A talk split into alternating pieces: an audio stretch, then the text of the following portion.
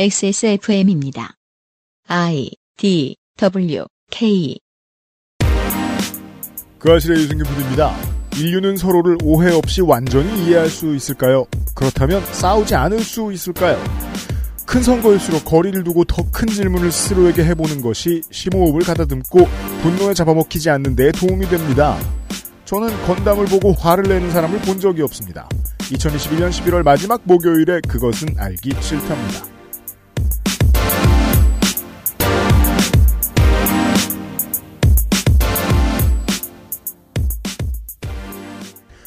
한국 시간으로 2021년 11월 25일 목요일 오후 5시에 업데이트되는 XSFM의 시사교양 프로그램 그것은 알기 싫다 439회 목요일 순서입니다. 저는 윤세민 에디터와 함께 앉아 있습니다. 네, 안녕하십니까. 윤세민입니다. 오래간만에 건담을 벼락치기로 다시 공부했습니다. 저는 건담을 보고 화를 내는 사람을 많이 봤습니다. 왜요? 심지어 우리 사무실에도 있어요. 아, 그건 그래요. 네.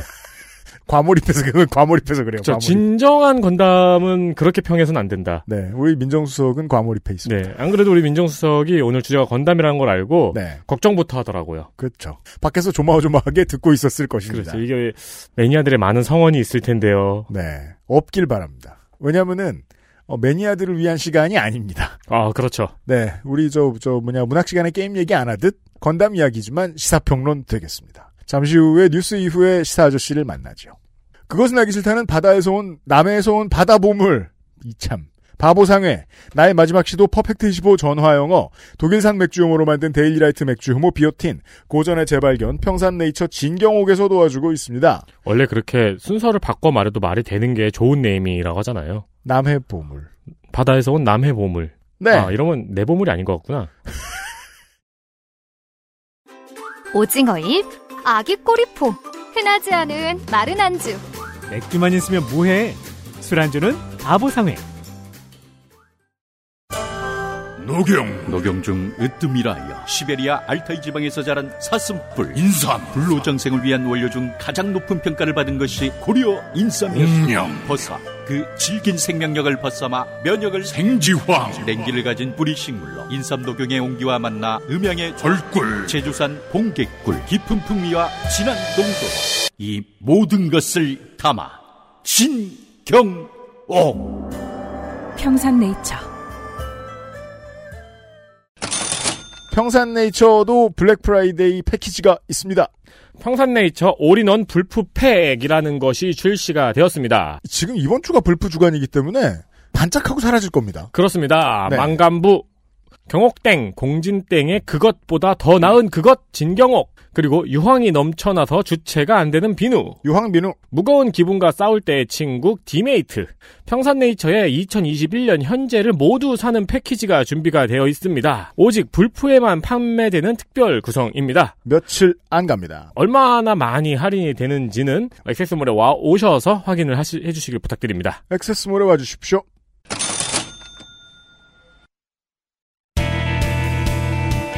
뉴스 roundup History in the making.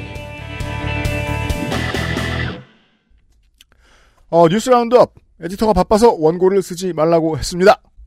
그렇지만 뉴스 roundup 있습니다. 왜 에디터가 정리할 일이 없느냐? 딱히 청취자 여러분들이 모르실 뉴스는 이번 주에는 다루지 않기 때문입니다. 음, American Music Award가 BTS에게 올해의 아티스트, 올해의 노래, 올해의 듀오 혹은 그룹상을 줬습니다. 저의 감상, 어쩔 수 없었나 보다. American Music Award는 처음에 그래미 시상식의 시청률을 노리고 생겨난 시상식입니다. 네. 시상식 시장은 쏠쏠하거든요. American Music Award가 좋은 성적을 보이자 Teens Choice Award 같은 시상식도 생겨나죠. 이게 이제 미국 대중 전체가 아니라 10대들만 가지고도 얼마든지 광고 수익은 많이 낼 수 있기 때문에. 네. 네. 어, 그래미와 American Music Award는 시상하는 상의 이름으로 서로의 온도 차이를 명확히 보여줍니다. 그래미는 거의 모든 상에 best라는 단어가 붙고요. American Music Award는 거의 모든 상에 favorite이 붙습니다. 음, Best Pop Solo Performance, Best Gospel Album 이런 식입니다. 그래미는 거의 모든 분야의 형용사 best를 붙이고 비슷한 분야라고 하더라도 American Music Award는 Favorite Album Country, Favorite Song R&B처럼 대중의 인기를 대변한다는 의미를 주로 담아서 favorite을 붙입니다. 똑같이 지들끼리 하는 연예 자본 확대 재생산의 장이라고 하더라도 그래미는 작품성과 시대상을 넣는 노력을 혹은 노력하는 척을 합니다. 그렇게 느낀 적은 별로 없었던 것 같은데요. 어, 뭐 자- 자세히 들여다보면 그렇습니다. 네. American Music Award는 여러분이 제일 좋아하는 아티스트가 상을 받습니다가 주된 메시지입니다. 저스틴 비버처럼 질문은 그 여러분이 누구냐입니다. 지금까지의 기록을 보면 미국인입니다.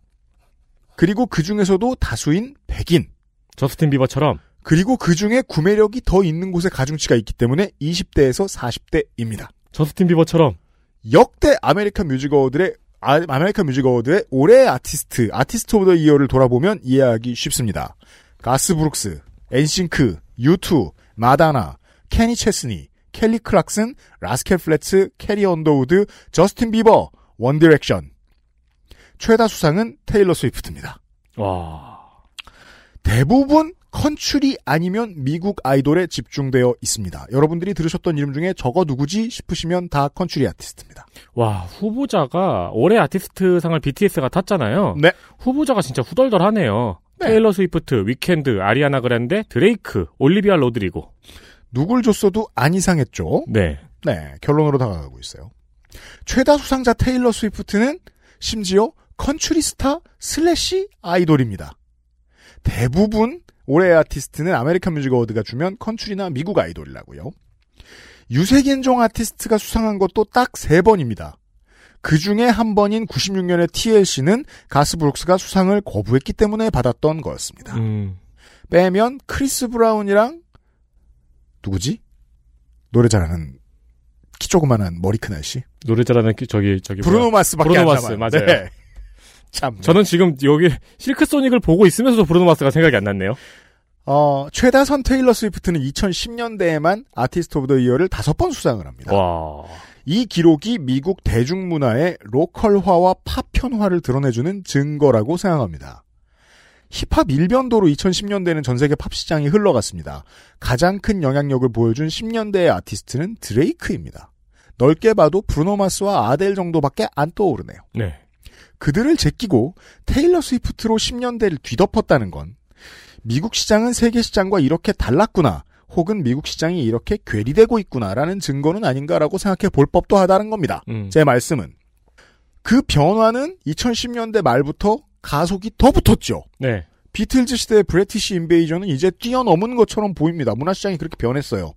미국 내 뮤지션들 사이에서 유색인종에게도 감점 요인 넣은 것, 넣은 것 같은 결과를 보여주던 AMA가 미국말 노래도 몇 곡이 없는 한국어 앨범과 일본어 앨범만 많이 냈던 다른 나라 아티스트에게 간판 자리를 내주는 장면을 본 겁니다. 저는 당연히 이 양반들 이거 안 이러고 싶었는데 어쩔 수 없었겠네 하는 말이 나옵니다. 네. 네. 야. 최고의 그룹상에서 실크 소닉을 제치고 BTS가 탔다니요. 어쩔 수 없던 겁니다. 아니 마룬 5는 올해 마룬 5는 별게 없었다고 쳐도 올해 실크 소닉은 어쩔 수 없었다는 겁니다. 그 왜 보통 이제 미국 공연장이나 그 경기장에서 많이 쓰는 얘기죠. 이 사람 지면 우리는 폭동, 음. 땡땡 or we riot 네. 그런 분위기였던 거예요. 어, 이런 좋은 일은 몇 날 며칠 뉴스가 되진 않습니다. 어제 오늘 저희들이 방송하고 있는 어제 오늘은 한국은 전두환 사망이 톱 뉴스입니다. 그렇지만 오래가지 않을 겁니다. 좋은 뉴스라 그래서가 아니고 충분히 나쁜 뉴스죠. 왜냐하면 헌정사상 최악의 범죄자 중에 한 사람이 막대한 추징금을 띵까고 갔으니까. 천수를 누리고요. 네. 그렇게 오래 살아서 벌 줄게요 이렇게 많았는데. 생각해보면 저 집안 사람들 마인드로 봤을 때 당연히 국가장을 치르고 싶어 했을 것 같은데 바로 당일날 가족장으로 하겠다는 얘기가 흘러나왔습니다. 이게 과연 저 집안에서 단독으로 결정한 건지 저는 좀 궁금했습니다. 왜냐하면 노태우 사망이 불과 몇 주 전이고 전두환 사망의 상황을 맞닥뜨렸을 때를 대비해서 어떻게 할지 정부와 여당이 준비하고 있었을 거거든요. 네. 하여튼 국가장은커녕 지금 민정당류 정당의 대선 후보와 정치인들마저 그 장례식에 조문을 못 가는 분위기 정도로는 사회적 합의가 이루어진 걸로 보입니다. 아, 지금 현재까지 제가 아는 안에서는 국민의힘에서도 어, 사위 윤상현 의원 한 사람 같죠? 네. 그런 걸로 알고 있어요. 제가 오늘 아침 본 뉴스에서 국민의힘 후보는 간다 그랬던 것 같은데 또 말이 바뀌었나요? 말 바로 바꿨죠. 아 그래요? 몇 시간 만에 저 바꿨습니다. 오늘 아침 뉴스에서 간다는 걸 봤거든요. 그러니까 전두환 때문에 잃은 퍼센티지가 좀 있다는 생각을 하는 거죠, 윤석열 캠프는. 나쁜 일이라고 언론이 해석을 하면 그건 몇 날 며칠 몇 달간 뉴스가 됩니다. BTS가 상탄 좋은 일 말고요. 종부세죠, 이번 달은. 사실은 2% 아니다. 강남으로 보면 되게 높다. 음. 국민들 중에 애기들을 빼면 좀 더 비율이 올라간다. 낼 돈이 없어서 어 이제 제가 그 정리했어요 드디어 이 어휘집을 아우성 깊은 한숨 울상 발만동동 세트 메뉴 진짜 지겹게 읽으셨을 겁니다 지난 한 주 동안 한국에 계신 분들은 지난주에 이 연합뉴스가 아, 포털에서 사라지면서 가도부어의 보스가 크레이토스한테 당해보기 전에 네. 막 울부짖듯이 그렇게 울고 있다 그렇게 제가 표현을 했잖아요 네. 이번 주에는 거의 모든 보수지 경제지 플러스 몇몇 언론사들이 다 그렇게 울고 있었죠. 포털은 그런 곡소리만 차곡차곡 모아서 맨 앞 화면을 도배했죠. 실로 역사적인 주간이라고 생각합니다. 지금으로부터 15년쯤 전에요. 참여정부가 종합부동산세를 처음 도입했죠. 그때 한나라당과 보수 언론에 의해서 처음으로 도입됐던 단어가 세금 폭탄이지요. 제가 이게 무슨 월간지였는지 기억은 나지 않습니다. 동아였는지 조선이었는지. 어, 아예 세금 폭탄이라는 별책 부록을 내기도 했습니다. 진짜요? 네. 아니, 그럼- 보진 않았어요. 폭탄인가요? 그건 터져야죠. 그러니까 그땐 선도택의 시대니까 투척 이러면 그뭐 문제 맞추면서 계속 옆으로 넘겨야죠. 그리고 보수 언론은 이 잘 드는 칼을 보통 모두가 다 내는 세금, 근로소득세나 소비세 같은 흔한 세금이 조정될 때는 쓰지 않아요. 네. 주로 부자들이 내는 혹은 투자에 붙는 세금이 생기거나 올라갈 때 적극적으로 휘두릅니다. 작년에는 주식에 대한 세금을 조금 더 만들어내겠다라는 여, 예- 얘기를 여당이 에두벌룬 띄우자마자 한참 세금 폭탄 얘기를 떠들기도 했었습니다. 음, 맞아요. 그때 젊은이들이 또 공정 논란에 갑자기 화가 났었습니다. 네.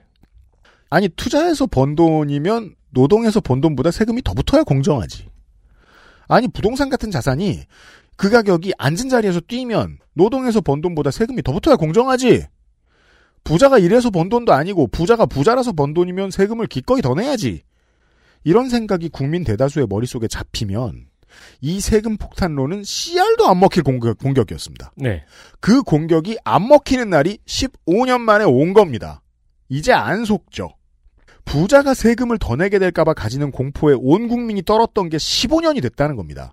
이걸 극복한 첫 주간이 한국은 이번 주라고 생각합니다. 물론 지금의 종부세에 대해서는 한겨레나 경향이 보여주는 비판이 제일 합리적이에요. 찾아보시면 이거 사실 위협 안 된다. 부담도 안 된다.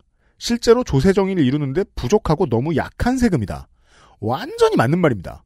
근데 겁이 많은 사람들은 내가 그 사람의 집에 들어가서 냉장고에서 뭘 꺼내 먹고 샤워를 하고 그러면 오히려 겁을 덜 먹습니다.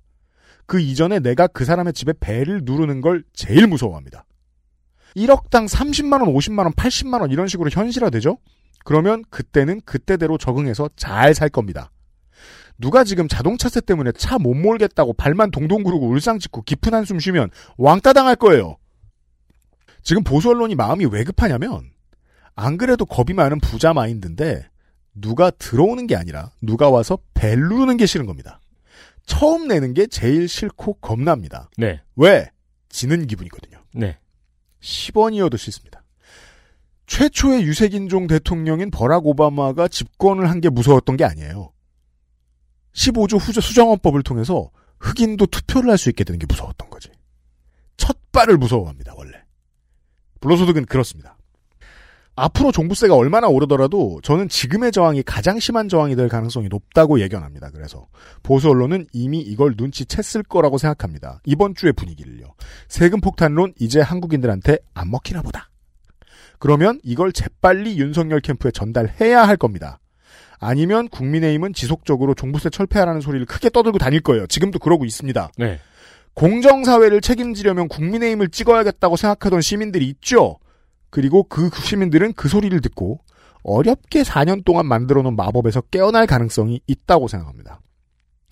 그 왜 별것 아닌 거짓말이 마법처럼 작용하면 그 사회는 거기서 깨어나는데 수십 년도 더 걸립니다. 한국에서 레드 컴플렉스가 극복되는데 60년 걸렸죠. 어, 요즘 인권운동하고 활동하시는 분들 힘드시죠. 왜냐하면 한국은 인권과 관련된 모든 단어에 대한 거부감을 장착한 지 지금 몇 년 됐거든요.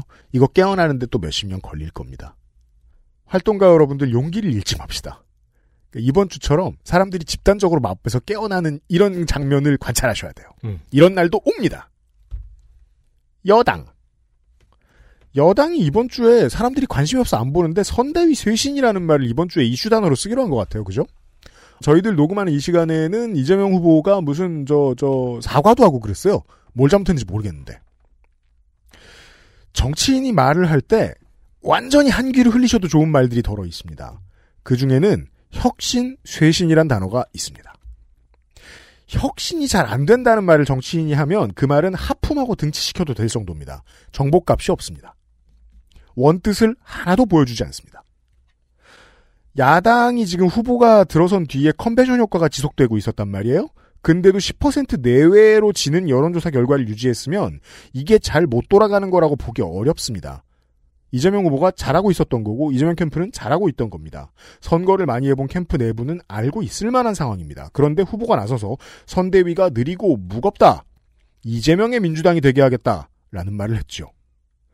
쇄신 어쩌구는 거포장용 표현이기 때문에 최근에 당에서 일어나는 다른 사람들의 움직임을 봐야 하는데 하나는 원래 후보의 적극적인 서포터였던 열린민주당이 지금 2년간 애써 뒷짐지던 스탠스를 바꿔서 협상 테이블에 나서기 시작했습니다. 네. 합당을 하려고.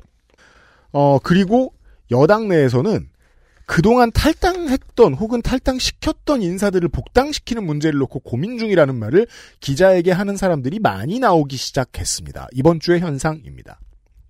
지난 총선에 이해찬 체제의 민주당이 선택했던 전략들이 있죠. 복당문을 좁힌다.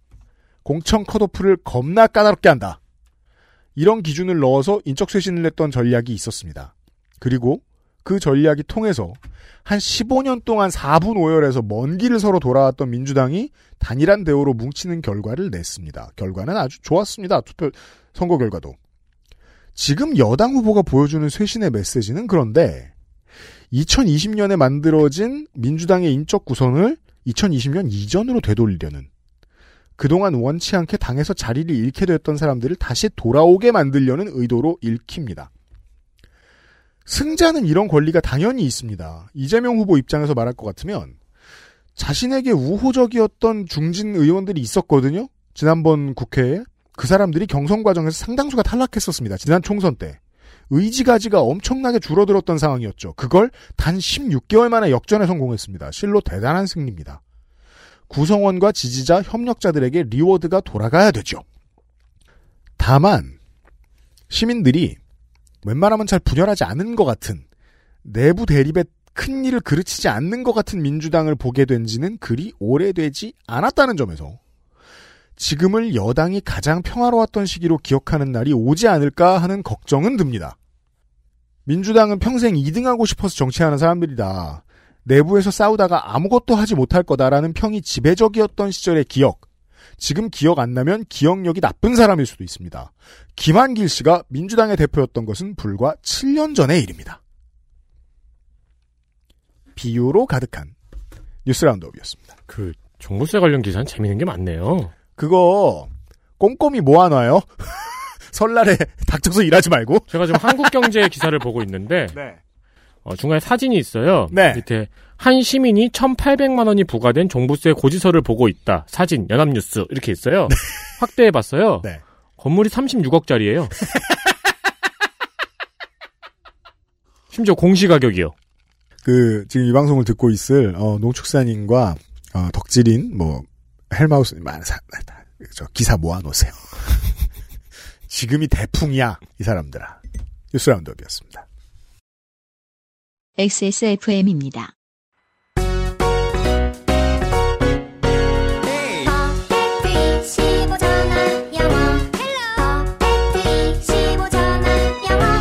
매일매일 25분 동안 해봐요 퍼펙트 25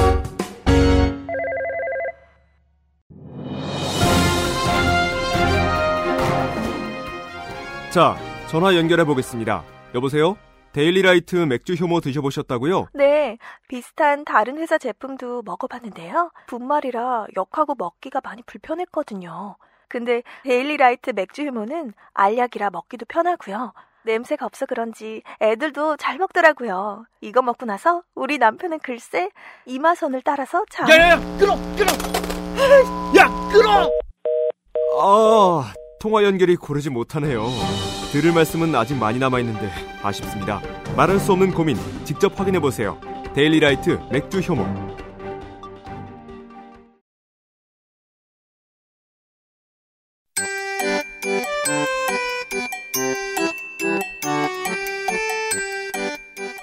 양산형 시사평론 민하문구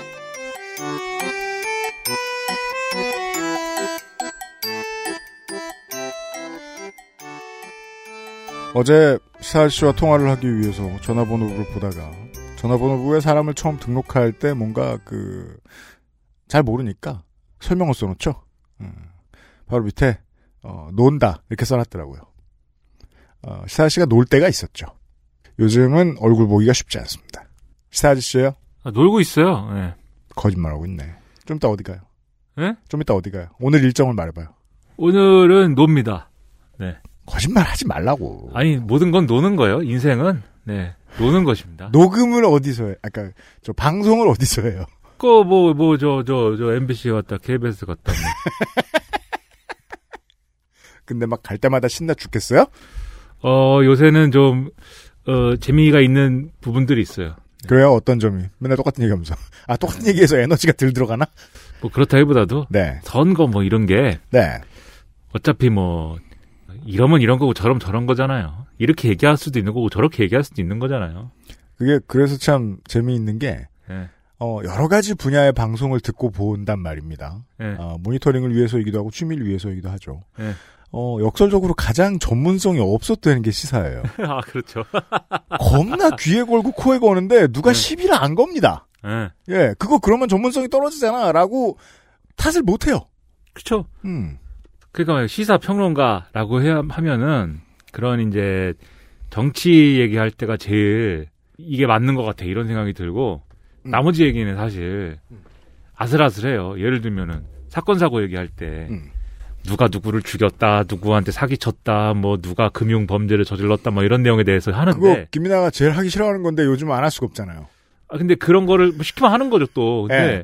그런 거에서 중요한 거는 어떤 부- 그 범죄 사건에 대해서도 잘 알아야 되지만 그게 어떤 법에 저촉이 되는지. 그렇잖아요. 예, 재판을 하면 어떻게 되는지. 변호사면 다 알 것 같은데 변호사가 왜 힘든 직업인데요? 그때그때 새로 공부해야 되니까 힘든데. 그렇죠. 어떻게 그거를 25분 전에 들어와 가지고 다 알아? 보통 모릅니다. 그리고 네. 그 사건을 취재한 기자라면은 이제 좀 그 사건의 앞뒤 맥락도 알고 그럴 텐데. 그래도 훑었죠, 좀. 음. 그게 나는 기사 하나가 딸랑 있는 거거든, 지금. 네. 그 기사 하나를 놓고. 뭘 나불대야 돼요. 그러니까요. 그러면서도 최대한 맞는 얘기를 또 해야 돼요. 그래서 아침에 이제 7시, 8시에 종편에서 해주는 뉴스 이제 버라이어티 같은 거 볼때 예. 제일 재미있는 게 똑같은 대기자 한 사람이 앉아가지고 예. 모든 얘기를 다 하는 거거든요. 예. 그래서 찾아봅니다. 그럴 수도 있으니까. 예. 이분이 그 문제에 대해서 그동안 계속 추적한 게 있나? 네. 궁금해서 찾아도 봐요. 네. 없어요. 오늘 처음 들은 것 같아요. 그럼 누가 얘기해 주는 거죠? 실제로는 작가가 80%를 얘기해 주는 경우가 많아요. 근데 이 제가 다니는 데는 음. 질문만 줘요. 오, 화끈하, 좋네요, 거기는. 예, 그 질문이 한 아무나 방송- 살아남을 수 없는 곳이네. 방송 두세 시간 전에 줘요. 음. 그러면은 그 답을 네. 그 벼락치기로 음. 막 공부를 해갖고 가는 거예요. 네. 그 거의 제가 두 시간만 해도 인간미가 있긴 있네요. 거의 서바이벌 게임이고. 그래서 그다음에- 전문성이 떨어진다는 겁니다. 저는 5분 전까지 농구 중계를 보고 있었잖아요. 예. 그분들은 어, 어휘력이 짧고 막 오늘 공부를 안 했어. 그렇다고 해도 30년째 농구를 보는 사람들이잖아요. 예. 그 말하면 전문성이 있다는 걸 느껴요. 예. 시사만 안 그래요. 그리고 요즘에 또 새로운 분야. 뭐요? 코로나. 음. 코로나도 해야 되거든요. 그렇죠. 어쩔 때는 심할 때 일주일에 막 3, 4일을 코로나 얘기를 해요. 뉴스가 코로나니까. 음. 근데 뭐 내가 뭐 어떻게 알아요? 나 문과인데. 음. 모를 거 아니에요. 근데 그것도 질문은 쭉 줘요. 남들이 이제 그 기사에 써놨으니까 최 찾아가지고 그걸 또 다 준비하고 또 가가지고 의사 선생님이 앉아 있고 내가 앉아 있고 감염내과 의사 선생님을 김민아가 이길 수도 없고. 아니 그런데 네. 중요한 거는 그 의사 선생님도 음. 코로나 19에 대해서 잘 몰라요. 아니 인류에서 코로나 19에 대해 잘 아는 사람은 없다고 말하는 게 가장 과학적인 접근이에요. 그렇죠. 다 잘 모르는 거고 다만 의사 음. 선생님은 바이러스에 대해 잘 알고 그렇죠. 의료 현장에 대해 잘 알고 음. 과학 과학에 대해 잘 아시는 거지. 음. 저는 이제 그거마저도 없으니까 음. 뉴스를 그 질문에 있는 뉴스를 다 공부해 가는 겁니다. 그래가지고 의사 선생님이 이제 한참 얘기하다가 이, 이걸 예를 들면 코로나19 얘기를 한 둘이서 한 30분 해야 되는데 음. 한 사람이 30분을 한다는 거는 네. 이게 뭐 지식의 양이나 뭐 그런 게 문제가 아니라 말하다 보면은 음. 여기저기로 막 삼천포로 가고 했던 얘기 또 나오고. 그렇죠. 그리고 자기도 잘 순간적으로 잊어버리고 기억이 안 나고 그럴 수가 있어요. 그래서 그렇죠. 중간에 좀 쉬는 타임, 정리하는 타임이 필요한데 음. 그때 이제 저 같은 놈들이 이제 뉴스에서 본 얘기 하는 거죠. 아, 네. 그런 걸 하는데 저 같은 놈. 예, 그런 거를 뭐 직업처럼 네. 하다 보니까 음. 이렇게 됐습니다, 사람이. 그러니까요. 너무 바쁩니다. 안, 네. 아니에요. 뭐, 뭘 바빠요. 우리 저몇 년 전에 처음 만날 때는 이런 날이 올 거라고는 저만 생각하고 있었고 시사일 씨는 그런 생각이 별로 없었던 것 같은데 아니, 그때 왜 라디오 방송, 그때도 하고 있었는데 왜요? 라디오 방송 하고 있었는데. 그때는 막 돌아다니지 않았잖아요. 저 몇 개 하고 있었죠, 몇 개. 예. 그때는 헐렁했어요. 곧 이제 그렇게 될 수도 있어요. 문제는 이제 시사 씨가 어 시간이 없어져가지고 이 네. 진정한 놀이를 못 하게 됐어요. 진정한 놀이가 뭐지? 본인의 삶을 위한. 그 닌텐도 스위치 샀잖아요. 돌아다니면서 살라고. 아. 뭐 젤다 전설만 하고 살 수는 없잖아요. 짬을 내서 하려고. 예? 네.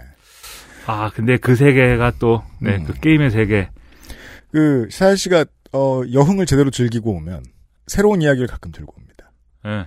주로 포스트 아포칼립스를 전제로 놓은 예. 아, 인류의 선택과 고민에 대한 이야기죠. 오늘은 그것과는 조금 다릅니다만 아, 이후에 그 인류가 내놓은 문화 콘텐츠들의 지대한 영향을 끼친 원전 중의 하나에 대한 얘기를 할 겁니다. 저 저야말로 예. 오늘 김민아가 된 기분입니다. 벼락치기 했습니다 새벽에. 아, 그래요? 뭐 이거 벼락치기까지 해요? 이거. 아니 어릴 때 좀 보고 누가 이걸 스토리를 공부해? 까, 죄송합니다 매니아 여러분. 잔상만 남아 있어서 다시 공부하느라 힘들었네요. 네. 저도, 저도 잘 모르고, 음.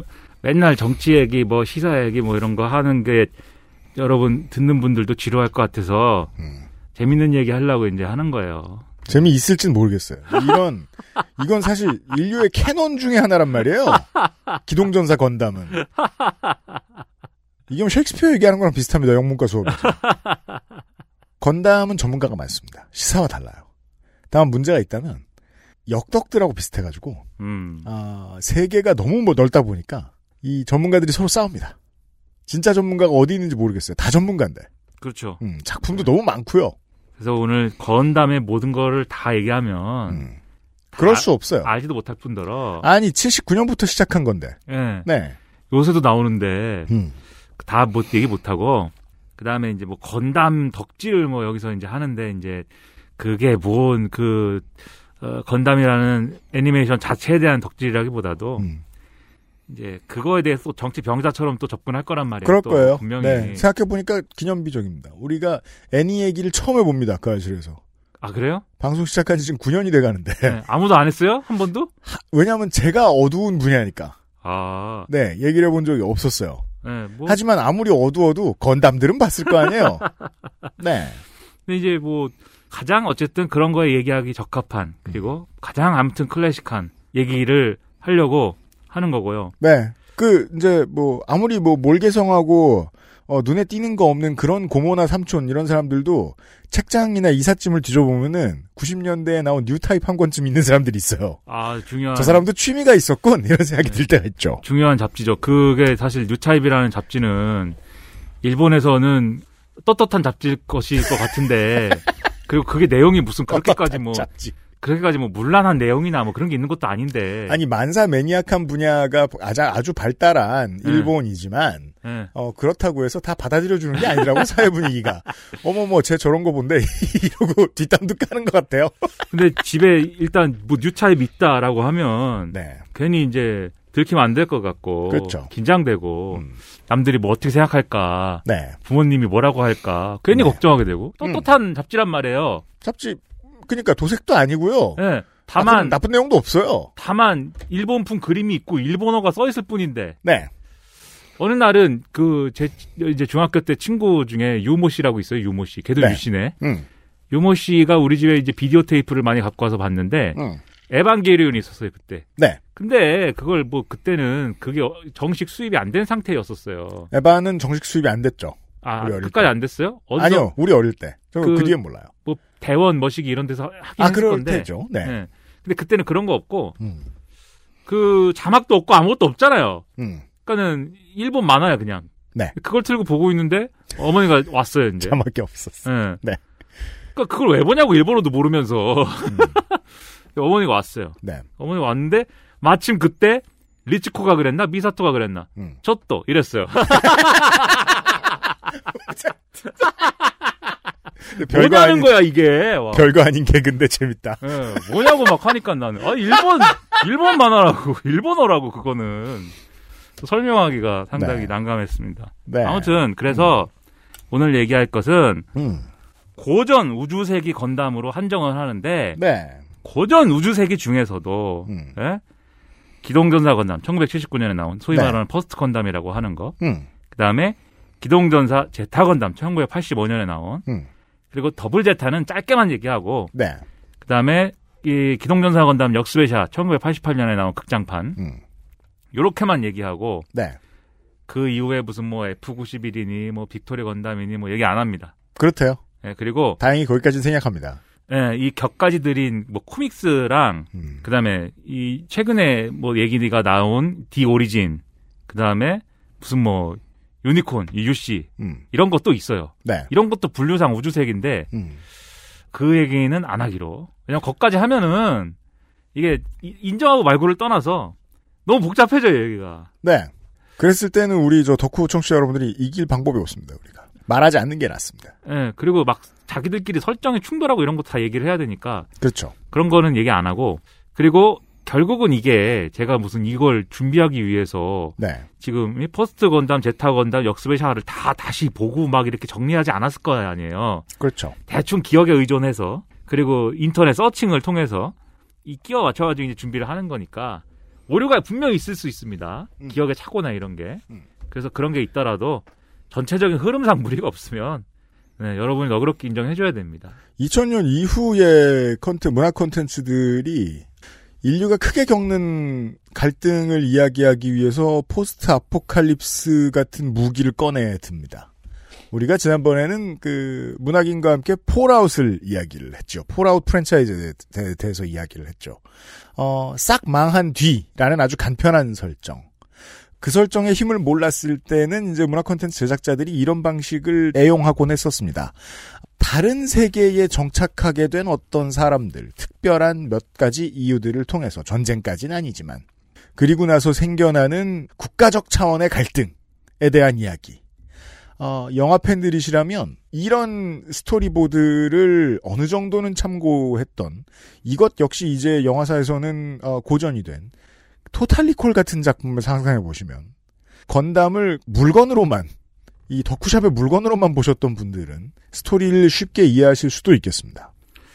그리고 건담도 사실 뭐 어느 날 갑자기 뭐 머릿속에서 나온 거라기보다는 토미노 요시유키라는 사람이 있어요. 네. 이 감독님인데 그렇죠. 이 감독님이 결국 만든 세계관이 근건데 음. 어느 날 갑자기 나왔다기보다는 뭐 결국 이제 스타워즈에서 베낀 것들이 있고 아 그렇죠. 스타워즈가 있죠 그 앞에. 예. 그리고 그 전에 근데 핵심 주제 의식은 이 양반이 계속 해온 그 로, 이 로보트 만화를 계속 해왔거든요. 음. 그 전에도 사실 많이 이제 그 논해졌던 그런 핵심 주제가 또 논의가 되는데 네. 그게 뭐냐면은 제가 볼 때는 세 가지를 요약을 하면 예. 늘그 얘기를 해요. 첫째, 사람이 서로를 오해 없이 완전히 서로 이해하는 게 가능하냐? 이 질문이 항상 들어 있어요. 네. 근데 이거는 토미노 요시유키뿐만 아니고 에반게리온 만든 사람 음. 안노이 대학기 있잖아요. 그리고 에반게리온 얘기도 약간 그런 얘기예요. 그게 타인을. 예, 타인을 어떻게 이해하고 그 타인하고 어떻게 그 어, 의사소통을 할 수 있는가에 대한 얘기잖아요. 네. 어떤 부분에서. 음. 그러니까 이게 나름대로 일본인들이 만든 애니메이션의 고전적 주제인가 봐요. 음. 그 토미노 요시유키 만화 중에 이제 전설의 거신 이데온이라고 있어요. 이대온. 예, 거기도 이 얘기가 나오고. 음. 근데 아무튼 첫 번째는 이거고 두 번째 핵심은 그런 서로가 서로를 없이 완전히 이해할 수 있다면 싸움도 하지 않을 수 있는 것이냐? 그죠. 왜냐하면 전쟁이라든가 싸움이라든가 이런 재미있는 게, 질문이죠. 예. 전쟁이라든가 싸움이라든가 뭐 이런 게 보통 오해 산물이라고 여겨지는데. 그렇죠. 서로 잘 이해하지 못해서 음. 왜 우리 인류가 위아더 월드인데 음. 서로 그게 오해든지 아니면 좀 뭐 뭐든지 간에 음. 결국 서로를 믿지 못해서든 간에 오해여서든 간에 그런 것으로 인해서 이제 벌어지는 게 분쟁인데 네. 완전히 서로의 생각을 이해하고 그럴 수 있다면 싸우지 않지 않을까? 예, 싸우지 않을 수 있는 게 아니냐 음. 라는 거 진짜 그런가? 음. 그 다음에 세 번째로 싸움을 해야 돼, 해야 되는 거일 수도 있어요. 그러니까 네. 서로 완전히 이제 이해를 하더라도 싸움은 피할 수가 없는 거일 수 있고 음. 또는 서로를 완전히 이해하지 못하는 게 맞는 거일 수도 있어요. 그렇죠. 둘 중에 하나인 건 분명할 거 아니에요. 계속 싸우는데 사람들이. 그래서 그럼에도 불구하고 그런데 음. 왜 여전히 사람은 서로를 이해해야 되느냐에 대한 답 그런 거를 구하기 위한 어떤 질문이랄까 그런 네. 거를 내포하고 있는 게이 음. 토미노 요시우키 아저씨 할아버지의 이제 작품들인 것 같고 네. 그게 가장 이제 그 어떤 어, 정치적으로 사회적으로 어떤 생겨날 수 있는 쟁점들을 가지고 좀 거대 서사로 풀어낸 게 음. 건담인 것 같다. 예를 들면 이데오 막 이런 것도 그, 그런 것도 당연히 이제 사회의 어떤 모사처럼 보이긴 하지만 예. 좀 더 이게 좀 더 이 형이상학적이고 좀 뜬구름 잡는 얘기 같아 보이는 게 많은데 이대원. 건담은 어 정치적인 메타포가 많이 있기 때문에 맞아요. 예, 쉽게 이해가 가능하면서도 음. 어또 역으로 어 단순하게 또 이해하기는 좀 어려울 수 있는 네. 그런 구조를 갖추고 있어서 음. 그 점에서 나는 건담을 건담에서 빠져나오지 못하고 있다. 네. 네. 얼른 훑으면 우주세기의 전쟁사의 후반부만 보이는 것 같기 때문에 전쟁을 했구나 정도만 여겨집니다. 그런데 이 1년 전쟁 속으로 들어오기 전까지 그 앞의 상황이 어땠는가를 보는 거는 어 저는 이제 그 한 20대 초반의 시간이 많을 때 네. 이걸 뒤지면서 느꼈죠. 저는 그때 이미 스타크래프트의 세계관을 접한 이후였기 때문에 어 스타크래프트의 인류와 겪은 게 비슷합니다. 여기 네. 나오는 인류가. 그게 스타크래프트든 스타워즈든 뭐든 간에 음. 인류가 일단 무조건 우주로 진출을 해야 얘기가 시작이 돼요. 우주 이민 사업이 시작됩니다. 예. 네. 인류가 우주로 진출을 하는 거예요. 이유가 뭐든지 간에. 근데 이제 인류가 우주로 진출을 하는데 어, 건담에서도 마찬가지 상황입니다. 네. 인류가 우주로 진출을 해요. 네. 대부분 이제 다른 행성이나 뭐 이런 데로 가잖아요. 근데 토탈 리콜처럼 막 화성까지 이렇게 가진 않습니다. 소박해요. 다른 행성으로 가지는 못하고 음. 우주에다가 사람이 살 수 있는 어떤 구조물을 지어요. 그렇죠. 그걸 space colony라고 그럽니다. 근데 이제 우주에다 그냥 지면은 우리가 어, 우주와 이 무- 천체 물리학에 통달하지 않아도 음. 아무데나 지면은 그게 이제 그 천체의 중력에 이끌려 가겠죠. 네. 그러다가 천체하고 충돌하겠죠. 그렇죠. 그럼 안 될 거 아닙니까? 네. 근데 이제 그 천체들의 어떤 중력이 딱 이제 그렇게 아, 균형을 이루는 지점이 음. 어떤 있어요. 지점에 예. 아, 그 균형에 틀리지 않는 어떠한 어, 물질의 크기를 가진 콜로니를 만들어서 예. 네. 그 콜로니 군을 만들어 가지고 음. 거기 그 자리에 계속 있을 수 있게 음. 유지를 하는 겁니다. 그 포인트를 뭐 라그랑주 포인트라는 게 있나 봐요. 그러니까 이거는 뭐 있는 개념인가 봐요, 실제로 과학적으로. 그러게 말이에요. 라그랑주 점 혹은 칭동점. 작은 물체 혹은 천체가 주변에 있는 큰 천체들 사이에서 어디 날아가지 않고 고정된 위치를 확보할 수 있는 큰 천체들의 중력이 밸런스를 이루는 위치를 뜻합니다. 조셉 루이 라그랑주가 1772년에 발견한 라그랑주 점은 태양계의 경우 태양과 목성, 태양과 토성, 목성과 목성의 위성 사이에 존재하며 실제로 해당 지점에는 많은 소행성이 위치하고 있지요. 하여튼 그거를 뭐 어떻게 하다 알았는지 네. 거기다 짓는 걸로 하자. 그래가지고 어 이 콜로니 군들을 거기다 인류가 막 짓습니다. 음. 그래서 각각의 라그랑주 포인트마다 뭐 사이드 1, 사이드 2, 그렇게 씁니다. 3, 4, 5, 6, 7 이런 식으로 번호를 붙여가지고 음. 쭉 이제 짓고 거기 이제 사람들이 이주를 하는 거예요. 네. 근데 이 space colony가 어떻게 생겼냐면 음. 어, 큰 원통처럼 생겼어요. 네. 큰 원통으로 생겼습니다. 아주 큰. 예, 개 큽니다. 네. 개 커요 진짜. 그냥 있으면 원통인지 모릅니다. 예. 네. 거기 들어가 있으면은 그냥 땅에 있는 것처럼. 네. 근데 사람들이 그 원통 속에 음. 그리고 머리를 원통의 중심에 놓고 다리를 원통의 원통의 바깥으로 향하는 모양새. 그러니까 원통의 중심이 하늘인 것이고 그렇죠. 원통의 바깥이 땅인 거예요. 그렇죠. 아까 원, 그 원통의 그내 뭐라고 해야 돼? 내 피가. 예, 그게 땅인 거예요. 그러니까 새로운 이게 꼭 행성이 아니어도 좋으니까 지구가 아닌 어떤 곳에 가서 산다라는 연출을 할 때 반드시 이 작품을 만드는 사람들이 공부해야 되는 게 있죠. 어 중력 방향이 어떻게 되지? 예. 예. 그래서 그것에 따라서 보는 것도 바뀌고 보이는 것도 바뀌고 예. 음, 그런 설정.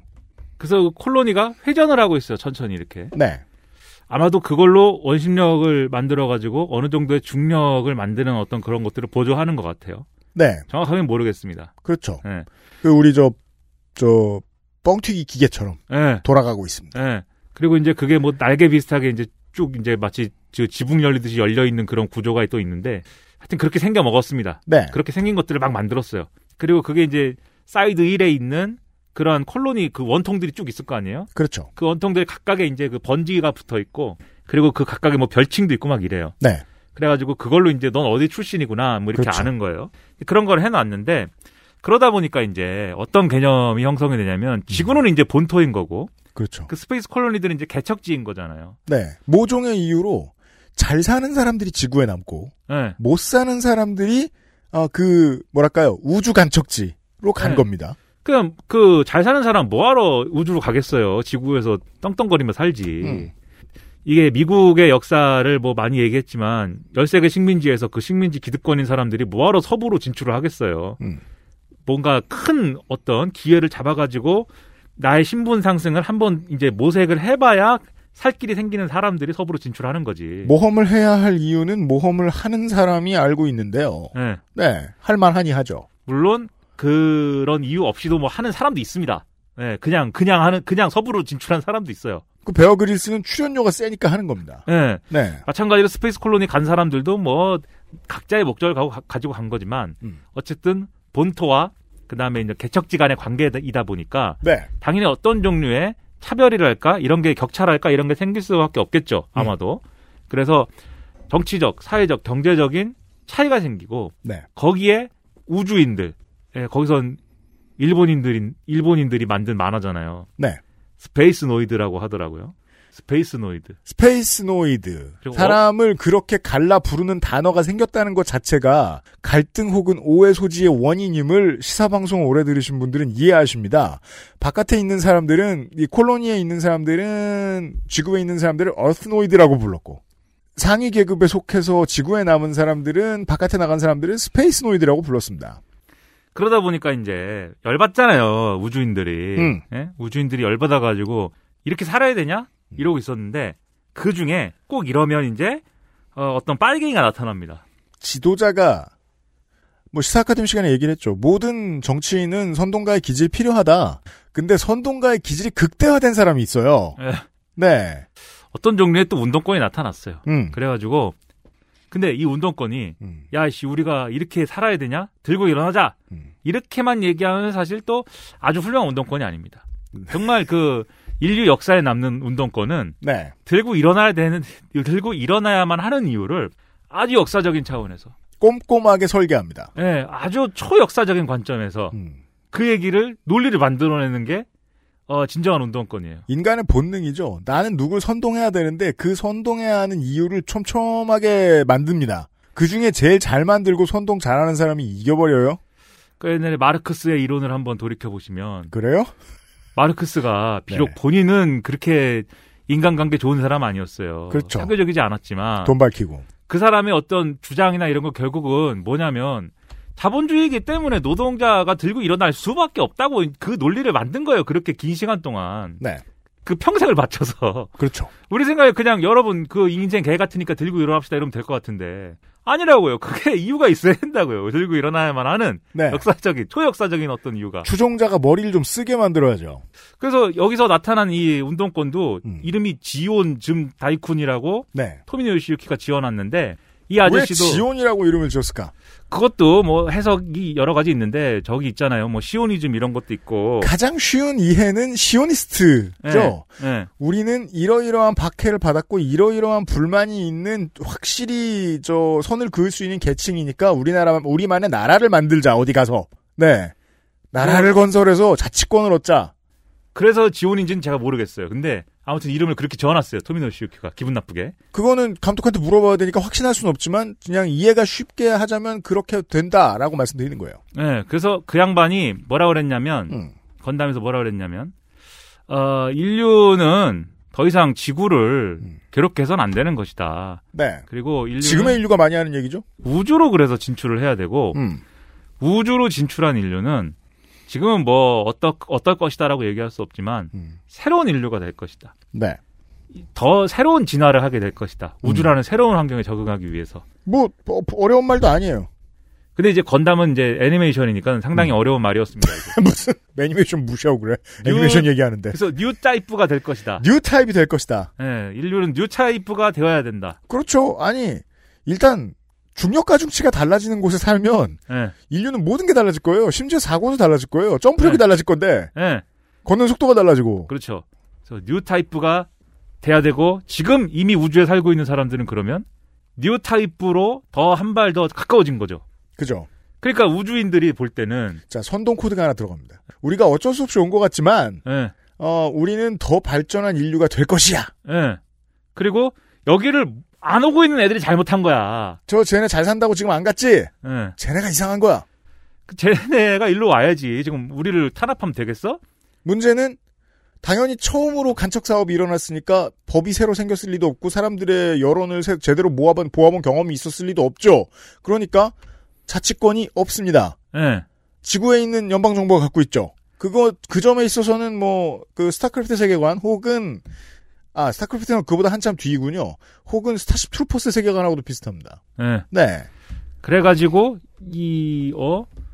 어, 우주로 오는 게 당연한데 왜 우리를 탄압하냐, 이렇게 돼가지고, 이게 정치 운동화 돼서, 독립하자. 독립 투쟁을 시작을 해요. 네.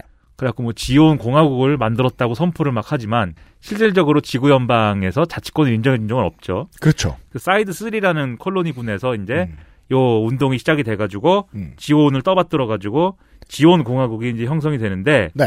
문제는 뭐냐면 어느 날, 지온이가 음. 죽습니다. 선동가가 예. 가요.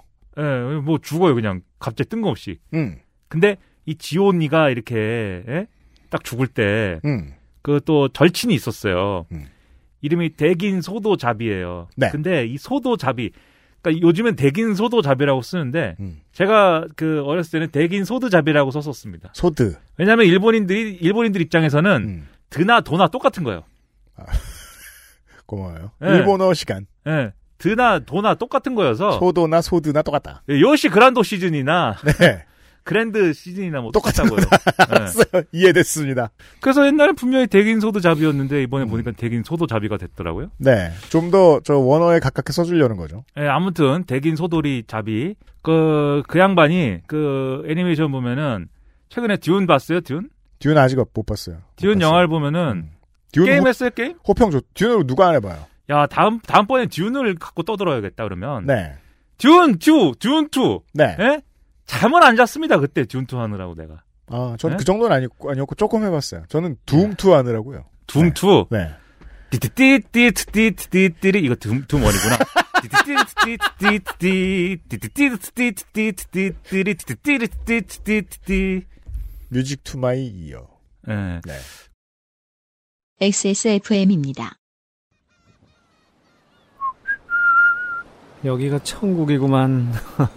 바닷소리 좋고. 아, 시원하다. 어디?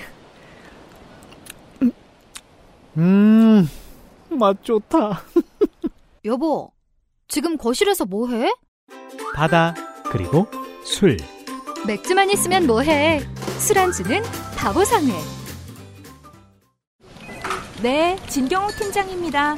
저희 엄마요? 진짜 경자 옥자요. 충성 경장 진경옥 세상의 모든 경옥을 위해 120시간 진하게 다렸습니다. 활력 있는 사람들의 이름 진경옥 평산네이처.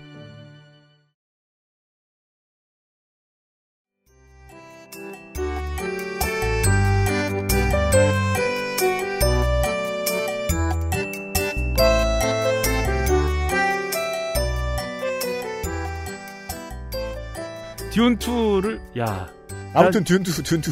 전투가 없었으면 스타크래프트도 없었어요. 근데 거기 네, 보면은 맞아요. 거기 보면은 아트레이디스, 오르도스, 하코넌 이렇게 세 놈이 세 가문이 나오는데 어 영화에서 영화 원래 소설은 이제 오르도스 안 나오나 봐요. 근데 하코넌이랑 아트레이디스만 나오더라고요. 네. 근데 걔네들이 이제 그 싸우는데 하코넌의 대장을 보면은 몸이 비대합니다. 그리고 얼굴과 몸통 사이에 목이 있어야 되잖아요. 목이 없습니다. 승모근이 발달했다거나 그 비슷하게 생겼어요. 대균소도 자비가. 과체중이라거나. 예. 그리고 아 대긴소드자비를 얘기하려고 한 거였어요. 예. 네. 그리고 안경을 썼는데 네. 색깔 있는 안경을 썼습니다. 원래 그, 그 시대에 일본이 좀 색깔 있는 안경이 유행이었나?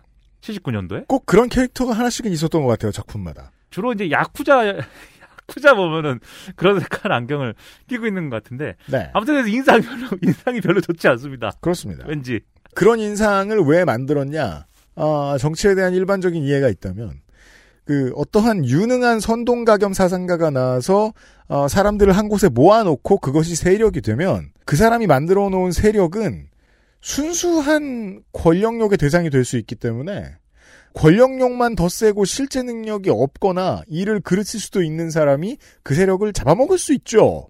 근데 얘가 뭐 능력이 없다기보다는 얘가 갖고 있는 능력은 선동하고 뭐 이렇게 이론을 제시하고 대의를 뭐 이렇게 포장하는 이런 능력이 아닌 거예요. 아니죠. 사람들을 쥐어짜고 음. 조직하고 막 부지러 패고 이런 능력을 갖고 있는 애인데 그래서 사상이 곡해됩니다. 예. 이 지원이 죽었는데 음. 얘가 후계자가 된 거예요. 백인소도 자비가. 네. 근데 자기가 후계자가 됐, 됐는데 내가 볼 때는 여기서 우리가 자치권을 획득하기 위해서는 음. 이런 아니한 무슨 뭐 이런 체제는 안 된다. 왕이 있어야 된다. 우린 무조건. 그죠. 예, 갑자기. 이거 스타크래프트의 진행이죠. 예, 그 네. 내가 왕이다 이렇게 해버려요. 그래서 공화국이었잖아요. 네. 근데 이 공화국의 공짜는 이제 있어야 되니까 공왕이 됩니다. 그죠. 그리고 공왕. 예, 그리고 지온 공화국은 공국이 됩니다. 자비가가 다스리는 공국이 됩니다. 예, 그리고 이 대긴소도 자비가 왕이고 네 자녀가 있어요. 기렌 자비, 어, 장남, 히틀러 비슷해 좀. 그 다음에 장녀, 키시리아 자비, 차남, 도즐 자비, 막내, 우리 막내, 귀여운 막내, 가르마 자비. 근데 요네 자녀가 군의 주요한 이제 포스트를 다 장악을 하고 그렇죠. 지온군을 아주 강군으로 만들어 버립니다. 그 뭘, 뭘 위해서 강군으로 만드냐? 지구랑 싸우려고. 독립전쟁을 하겠다는 거죠. 네. 무력으로 우리는 자치권을 쟁취한다. 그래가지고 전쟁을 실제로 일으켜요. 무서운 사람들입니다. 근데 요 스토리에서 운동권이라면 자연스럽게 연상하게 되는 게 있어요. 뭔데요? 레닌과 스탈린의 관계예요. 레닌 여기 있네. 예. 예. 여기 피규어로 작게 있는데 네. 이게 그 소비에트 연방이 나중에 그런 식으로 되는 게 처음부터 레닌이 잘못했다는 사람들도 있지만 레닌이 시작할 때는 그래도 잘해볼 수 있는 여지가 있었는데 음. 레닌이 갑자기 죽고 스탈린이 권력 투쟁에서 트로츠키 등에게 이기면서 계속 레닌 같은 사람들이 정부를 구성했다면 달랐겠죠. 그 근데 안 달랐을 거야라고 주장하는 사람도 있습니다 물론. 네. 저는 전혀 동의하지 않습니다. 네, 레닌도 똑같아 이런 사람들도 있는데 아무튼 스탈린이 집권을 하면서 네. 완전히 그 애초에 이제 소비에트 연방을 만들었던 1917년 혁명의 이념이나 사상 이런 거 없어지고 그냥 죽입니다. 예, 어떠한 제국주의적 독재 국가만 남아 가지고 그렇죠. 혁명을 수출한다는 명목으로 제국주의적인 이제 지배력을 어, 지배력과 통치를 한 거잖아요. 지배력의 발휘와 통치를. 쉽게 스탈린은 스탈린이 잘하는 걸 했습니다. 예. 네. 그러니까 여기서 볼 때는 지온 같은 이런 사람이 음. 레닌 같은 거고 네. 사람들 선동하고 이념과 갈 길과 대의 이런 것들을 제시하면서 네. 정치 세력화하고 그걸 통해서 이제 권력을 획득하는 음. 이런 사람인 건데 이런 사람이 얼마 못 가 죽고 이 독재적인 통치에 능한 그런 방향으로만 발달한 사람이 권력을 잡아가지고 독재 국가를 만들었다. 그렇죠. 라는 게 이 현실 사회주의에 타락하고 유사하게 이제 비춰지는 거예요. 운동권 입장에서는. 이런 망하죠. 예, 저 같은 운동권의 시각에서는 그래서 이게 이 사회주의의 타락 같은 그런 사회주의의 타락을 어, 어느 정도 또 표현한 게 아닐까? 막 이런 생각도 하게 되는데 그 공통점이 하나 있죠. 권력을 충분히 분산시켜 놓지 못한 상황에서 빠르게 정권 교체를 맞이한 다음에 예. 에, 그 권력을 가진 사람이 마음대로 다 휘두를 수밖에 없는 상황, 이 가질 수밖에 없었던 단점을 여실히 다 드러냅니다. 네. 그 토미노 요시유키가 젊었을 때 이제 운동권은 아니었던 것 같은데 음. 다만 이제 책은 좀 본 것 같다. 네. 네. 그리고 그 세대가 또, 저, 이른바 전공투 세대니까. 네. 그런 비슷한 감성을 공유하지 않았을까. 79년이면은요, 이제 흐루쇼프의 시대도 끝나가고, 스탈린 체제가 무슨 결과를 가지고 왔는지에 대한 반성 같은 논의가 많이 될 때였어요. 네. 예. 그때만 해도. 음, 그리고 이제 일본. 얘기할 수 있었죠. 일본은 이제, 일본은 이제 우리처럼 분단이 되지 않았잖아요. 그래서 레드 컴플렉스가 없어요. 그래서 자기들끼리 운동권들끼리 네. 이런 사상과 무슨 뭐 사회주의의 갈 길과 이런 거에 대해서 음. 훨씬 더 진지하고 치열하고 어떤 그런 종류의 토론들을 막 한 끝에 그런 책을 본다고 잡혀가지 않았거든요, 일본은 그때. 예, 음. 한 끝에 자기들끼리 두들겨 패고 칼로 찔르고 그런 상황까지 간, 간 나라입니다, 이 나라는. 그렇죠. 근데 아무튼 간에 그런 모습들 보면서 예. 아, 막 찔러 죽였어요. 와, 무서워. 알아요, 알아요. 참 그래가지고- 이상한 일이죠. 어, 한국은, 그니까 그, 이제, 민주주의의 권력 분산 혹은 권력 조정이 어느 정도 수준까지 왔느냐를 보았을 때, 한국은 훨씬 더 억압받았던 역사가 긴 나라인데, 어, 지금 일본하고 비교했을 때 일본이 더 낫다고 보이지 않거든요. 그때 다 칼로 서로 찔러 죽여서 그랬을 수도 있어요. 자유로운 사상을 논하던 사람들이. 그래가지고 아무튼 어, 월면 도시 그라나다의 지온 공국이 선전을 걸면서 음. 선전포고를 하면서 기습을 걸면서 네. 어, 전쟁이 이제 시작이 됩니다. 그러니까 지온은 좋은 의미로 음. 어, 정말 왜 우주인들이 독립해야 되는지 그 이론적인 기초를 좋은 의미로 독립을 해가지고 지구인들을 죽이자가 아니었잖아요. 더 선진적인 인류가 돼보자. 인류의 어떤 진화의 폭을 더 넓혀보자. 음. 지평을 넓혀보자. 이런 거였는데 당시에 원하는 건 자치권과 자유 같은 것들이었는데, 예. 네. 그거를 전쟁을 해가지고 지구인들을 죽이자. 로 그래서 바뀝니다. 지온 공국이 전쟁을 시작하기 전에 이미 하는 일들이 음. 그런 콜로니 중에서도 콜로니를 실질적으로 지배하는 거는 이제 지구 연방이 지배하고 있으니까 음. 그 지구 연방이 지배하는 콜로니. 그러니까 지구는 지구 연방으로 단일 정부로 이제 재편된 거예요. 그렇죠. 그 훨씬 전에. 음. 그래서 이제 콜로니 지구 연방이 지구 연방을 지지하는 콜로니들을 다 개박살 내버립니다. 지원 공국이. 맞습니다. 네. 일단은 옆에 콜로니하고 먼저 싸웁니다. 예. 이상하죠? 예. 어, 원래 다이쿤이 주장한 대의하고는 전혀 거리가 멉니다. 예. 옆에 콜로니들 때려잡아요. 예. 그리고 어 이 로봇을 개발을 합니다. 그리고 이 이 콜로니 때려잡을 때 막 독가스 쓰고 막 이러고 네. 로봇을 개발을 하는데 로봇을 왜 개발했어야 되냐? 팔 나중에 팔려고 예, 완구도 완구를 팔아야 되고 완구 시장에서 영생을 누리려고. 예, 이런 스토리를 로봇가 안 나오는데 이걸로 만화를 만들었다라고 하는 거는 아무도 안 봐요. 예, 그러니까 로봇은 반드시 나와야 돼요 일단. 네. 근데 이제 그것도 뭐 근거가 있어야 될 거 아닙니까? 그러니까 우리가 공각기동대 에반게리온을 철학에 매료돼서 본 거 아니에요. 대다수의 팬들이. 로봇가 나와서 봤죠. 네. 공각기공대는 로봇 안 나오겠지만 음. 패트레이버는 로봇가 나와도 아무튼 그 이 로봇 왜 나오냐? 이 당시에는 미노프스키 입자라는 것이 발견이 되었습니다. 네. 그것은 레이더와 같은 이런 어 그러한 이제 어 전자기기들을 무력화시키는 어떤 입자예요. 음. 그래가지고 유도 미사일이라든지 음. 이런 뭔가 아무튼 전자계통으로 우리가 전황을 파악해야 되는 그런 시스템들이 네. 이 미노프스키 입자가 살포가 되면 작동하지 않는 거예요. EMP죠.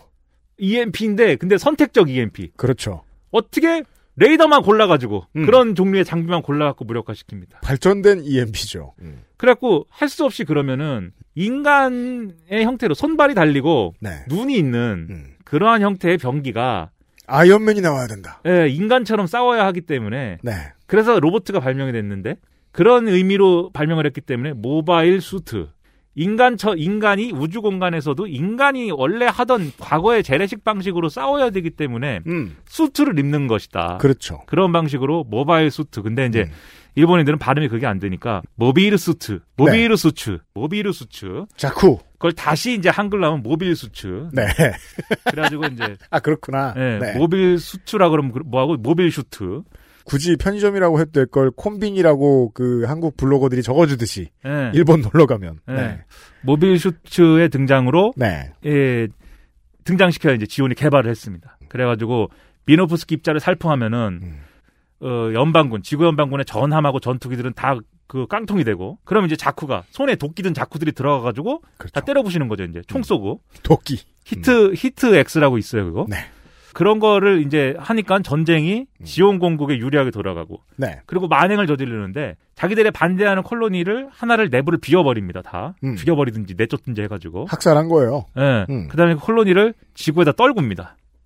콜로니가 개 크다고 말씀드렸잖아요. 그러니까 행성의 자유와 독립을 위해서 처음에 시작했던 어떤 운동이 예. 말 그대로 행성을 들어다 던져버리는 방식으로 예. 이상하게 진행이 됩니다. 예. 전황 전 전쟁을 빨리 끝내기 위해서 콜로니를 떨궈버려요 지구에. 그러면 근데 그 콜로니는 그냥 원통이 아니라 겁나 큰 원통이라고요. 개 큰 원통이. 너무 크면은요. 그러니까 그 물건이 작으면 바닥에 떨어지면 떨어졌다고 하지만 너무 네. 크면 네. 지구와 충돌했다고 합니다. 천체가 하나가 와서 충돌한 거예요 지금. 음. 그래서 지구가 개박살이 납니다. 네. 물론 완전히 멸망하진 않았죠. 엄청난 인구가 죽습니다. 그 상태에서 이제 기동전사 건담이 시작을 하는 거예요. 그 콜로니 떨어진 이후부터. 그래서 네. 제가 이제 그 이 세계관을 저 스타쉽 트루퍼스가 가져왔다고 얘기하는 거죠. 스타쉽 트루퍼스도 여기서 시작하죠.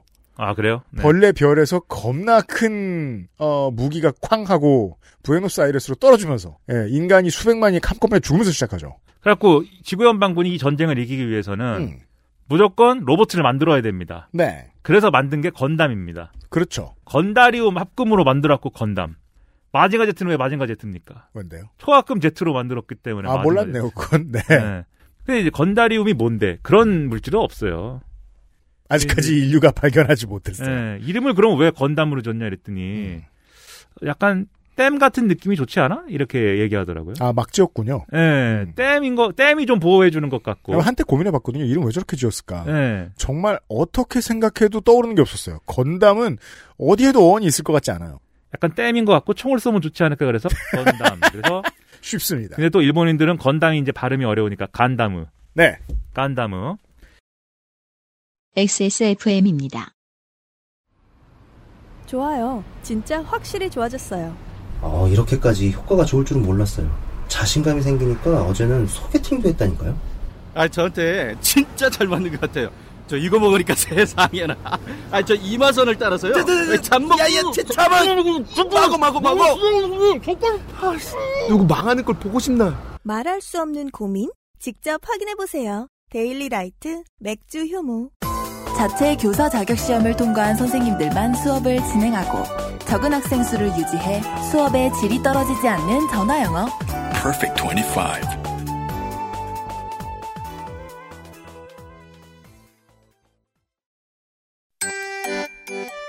옛날에 처음 들, 들어올 때는 한국에도 간다무. 간담이라고 적었었어요. 그 아무튼 이제 간 건담이 왜 건담이 되었는지까지 얘기하는데 50분을 썼습니다. 아 그래요? 뭐 얼마 안 된 안된한 5분 한 것 같은데? 착잡합니다. 그래도 건담 얘기를 하면 짧게 할 수 있을 줄만 알았죠. 아 이제부터는 짧아요. 지금은 이제 배경 설명하느라고 이제 길었던 거고. 4년간 속고 있어요, 저는 시사이 씨. 배경 설명하느라 좀 길었던 거고. 아 세계관을 들었고요. 우리. 네, 그렇죠. 네. 네. 어찌 보면 이것은 대선 얘기일지도 몰라요. 아니에요. 아니요, 저는 그렇게 생각해요. 인류는 처음에 다수의 펜코의 인류는 처음에 민주당을 반드시 이기고 싶었어요. 근데 두 달 뒤에 어떻게 됐죠? 윤석열이 되느니 민주당을 찍기로 했죠. 네. 상당수가. 왜 인간은 스스로를 파괴하면서 어떤 전쟁을 하는가? 건담에 담겨 있습니다. 다시 가서 보세요, 펜코 여러분. 자, 내일 이 시간 다시 돌아오겠습니다. 윤세민 에디터가 바깥에 콘솔에 앉아 있었고요. 시사 아저씨와 유승균 PD였습니다. 안녕히 계세요. XSFM입니다. I D W K